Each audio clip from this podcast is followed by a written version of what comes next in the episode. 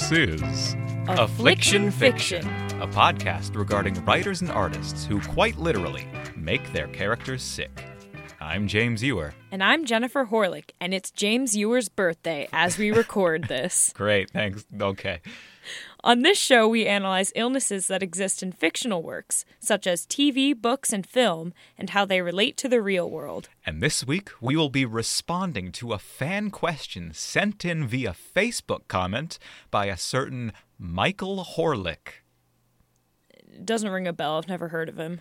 Anyway, he asks Dear affliction fiction experts, I recently drank what I thought was some vintage whiskey from my liquor cabinet, but have not been feeling well since. My symptoms are similar to those exhibited by the crew of the Starship Enterprise in 2266. At one point, I took off my shirt and started fencing. Is it possible I have polywater intoxication, or is that a fictional condition? Thanks. Well, Michael, it's an interesting query you propose. Yes, indeed. I have no idea who you are. Great. So I believe this fan of our show is referring to an epidemic in season 1 episode 4 of the original Star Trek series. And in this episode, the Starship Enterprise is orbiting the planet Psi 2000 where inhabitants are mysteriously dying. You know, Jennifer, I just love that today the biggest film franchise in history, Star Wars, came out with a new film, and here we are talking about Star Trek. You know, after this episode, I'll go home and think about fictional illnesses in Star Wars. Anyway, Mr. Spock and Lieutenant Joe explore the planet in order to collect information as to why its people are dying, and um, for some reason that's not really made clear, Joe decides to take off one of his gloves, and consequently, an unidentifiable red liquid comes into contact with his hand. And back on the ship, we see that Joe can't stop wiping his hand on his shirt as if he has something on it, even though nothing is visibly present on it. Then Joe starts doing strange things like sweating profusely and acting unnecessarily violent with his shipmates. You sure you're uh, all right now, Joe? We've got to leave. We're all a bunch of hypocrites. Stick our noses into something that we've got no business. What are we doing out here anyway? Take it easy, Joe. Bring pain and trouble with us. Leave men and women stuck out on freezing planets until they die. What are we doing out here in space? Good? What good? We're polluting it, destroying it. We've got no business being out here, no business. Take it easy. Now, now, calm would you? If a man was supposed to fly, he'd have wings. If he was supposed to be out in space, he wouldn't need air to breathe. Wouldn't need life support systems to keep him from freezing to death. Hey, Joey, put the knife down, huh? You're all steamed up, Joe. We don't belong here. It's not ours. Not ours. Destroying and watching. We don't belong. I don't belong. Six people died down there. Why do I deserve to live? And after accidentally stabbing himself with a dinner knife or a butter knife, I'm not really sure, it didn't look that sharp, uh, during a violent outburst with Sulu and Riley, Joe undergoes a simple procedure and, to the surprise of the doctor, dies. This is the logic of television in 1966, folks. I've been feeling it since 1966. Not too long after, Sulu and Riley start displaying similar symptoms. They sweat a lot and they act very strangely. For example, as Mr. Horlick mentioned, Sulu decides to take off his shirt and starts wielding a fencing sword around the ship. Also, Riley stumbles around the ship like he's drunk and takes over the ship's control room. Everyone who Riley and Sulu come into contact with seem to eventually exhibit the same strange symptoms. The Starship Enterprise starts to descend into chaos as the ship is uncontrollably spiraling back towards the planet Psi, while an epidemic is spreading quickly throughout the ship. By the end of the episode, the doctor discovers that the water from the planet Psi, which is transmitted by touch and perspiration, is affecting the humans like alcohol, in that it's limiting inhibitions and therefore causing them to do things that they wouldn't ordinarily do. McCoy bio. We've isolated it. Start preparing serum. What, doctor? It's water. Somehow on this planet, water's changed to a complex chain of molecules. What's that, doctor? That's how we missed it. It passed from man to man through perspiration. Once in the bloodstream, it acts like alcohol. Depresses the centers of judgment, self-control. Now get someone to the lab. Tell them the serum works and start preparing more.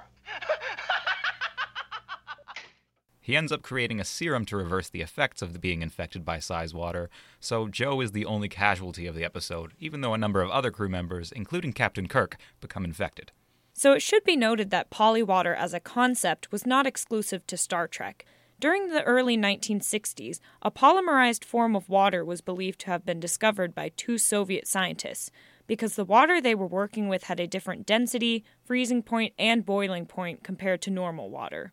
This supposed discovery was made public in 1966, the same year that this particular episode of Star Trek came out. I've been feeling it since 1966 now.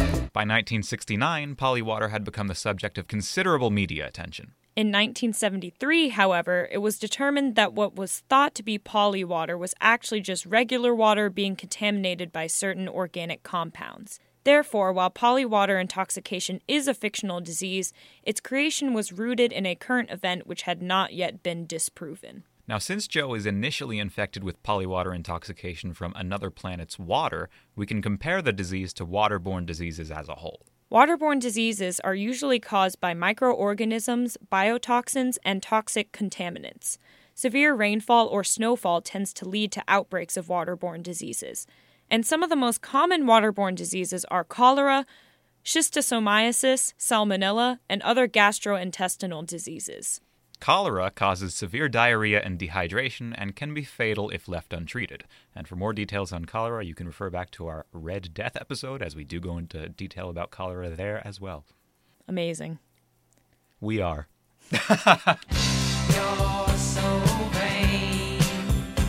You probably think this podcast's about you. You're so vain. Schistosomiasis is caused by parasitic worms, and its symptoms are rash, itchy skin, fever, chills, cough, and muscle aches. Exhibited symptoms are the body's response to the worms laying eggs, not the worms themselves. You know what I say to schistosomiasis? What? Dang, Shista.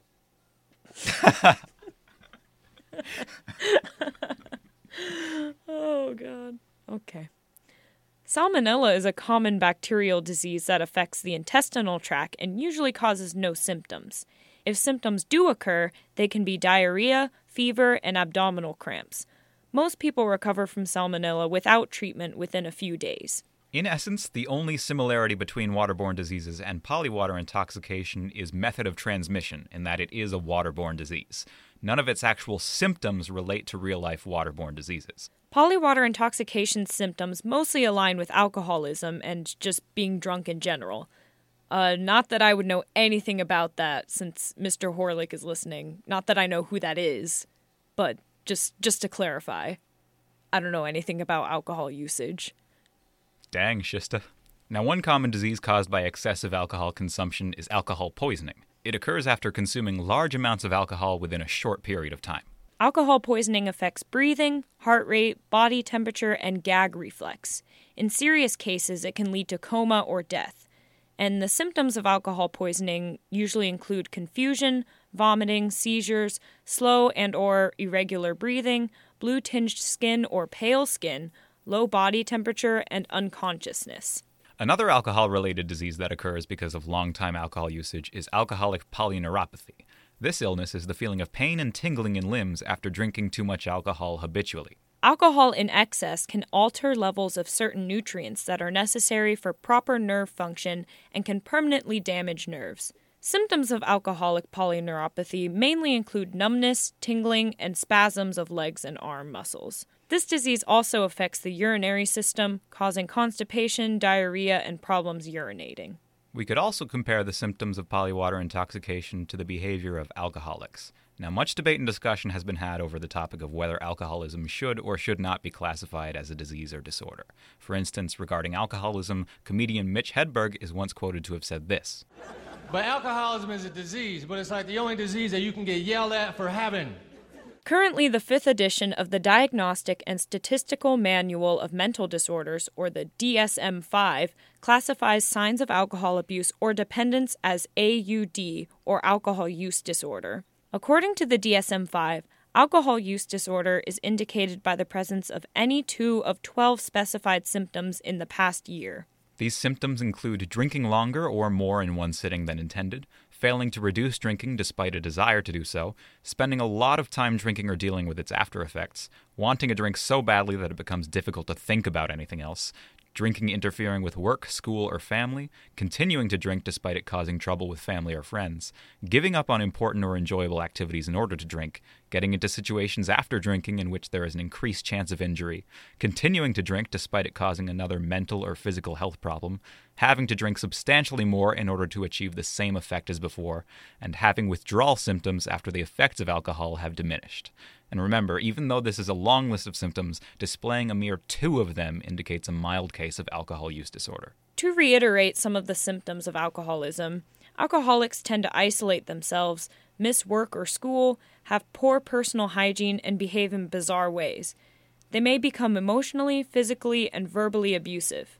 Alcoholism also causes people to act violently, such as how Sulu and Joe act when suffering from polywater intoxication. Heavy drinking can release an excessive amount of dopamine, which is the neurotransmitter that regulates perception of pleasure. This abundance of dopamine can prevent a person from sensing emotions that are negative yet protective, such as fear and discomfort. This can therefore lower a person's inhibitions and cause them to act in ways that they otherwise wouldn't. So, to answer your question, Michael, Polywater intoxication is indeed a fictional illness. What you drank very likely was whiskey, and judging by your subsequent actions, more than enough of it. As I said before, I have no idea who this fan is, j- just a random fan of our podcast. Dang, Shista. Now, there is a bit of an issue in simply referring to polywater as being like alcohol, since alcohol only affects people in such an extreme manner when it is consumed excessively and recklessly. The characters in the episode affected by polywater intoxication make severely poor decisions, like Joe turning a knife to himself and Riley deliberately overriding the controls that were necessary to prevent the death of the entire crew. By making the comparison between polywater and alcohol, Star Trek seems to make the implication that alcohol alone has the potential to lead to exceedingly poor choices, when in actuality, alcohol in conjunction with irresponsible usage of it is what causes it. It's also interesting to note that while polywater intoxication is transmitted physically, its resulting symptoms are mental, whereas typically with mental illness, the only physical means of transmission is sometimes heredity. Otherwise, any physical factors that contribute to the development of mental illness are self incurred. Um, psychological factors which lead to mental illness generally aren't directly passed from another person either. They can certainly be incited or cultivated by the actions of other people, such as having to cope with someone else's death or the divorce of one's parents, but disorders of the mind are generally not given directly from one person to another. And depicting them in this way can be regarded as sort of undermining the importance of factors which do cause the onset of mental illness. That's all we have to say for now, but what do you think? Do you have a question or contribution to today's discussion? Do you know of a fictional illness that you'd like us to talk about? Do you have personal experience with a condition similar to a fictional one which you'd like to discuss? Or do you just in general have another query like Michael Horlick? Thanks, Michael Horlick. If so, send us an email at afflictionfiction at wnyu.org. For now, I'm Jennifer Horlick, And I'm James Ewer. Thanks for listening. and get well soon.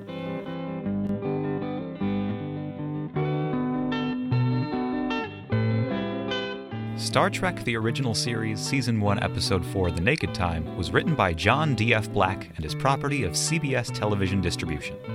Feel It Still was written by Portugal the Man, John Hill, Asa Taccone, Brian Holland, Robert Bateman, and Frederick Gorman, and is property of Atlantic Records.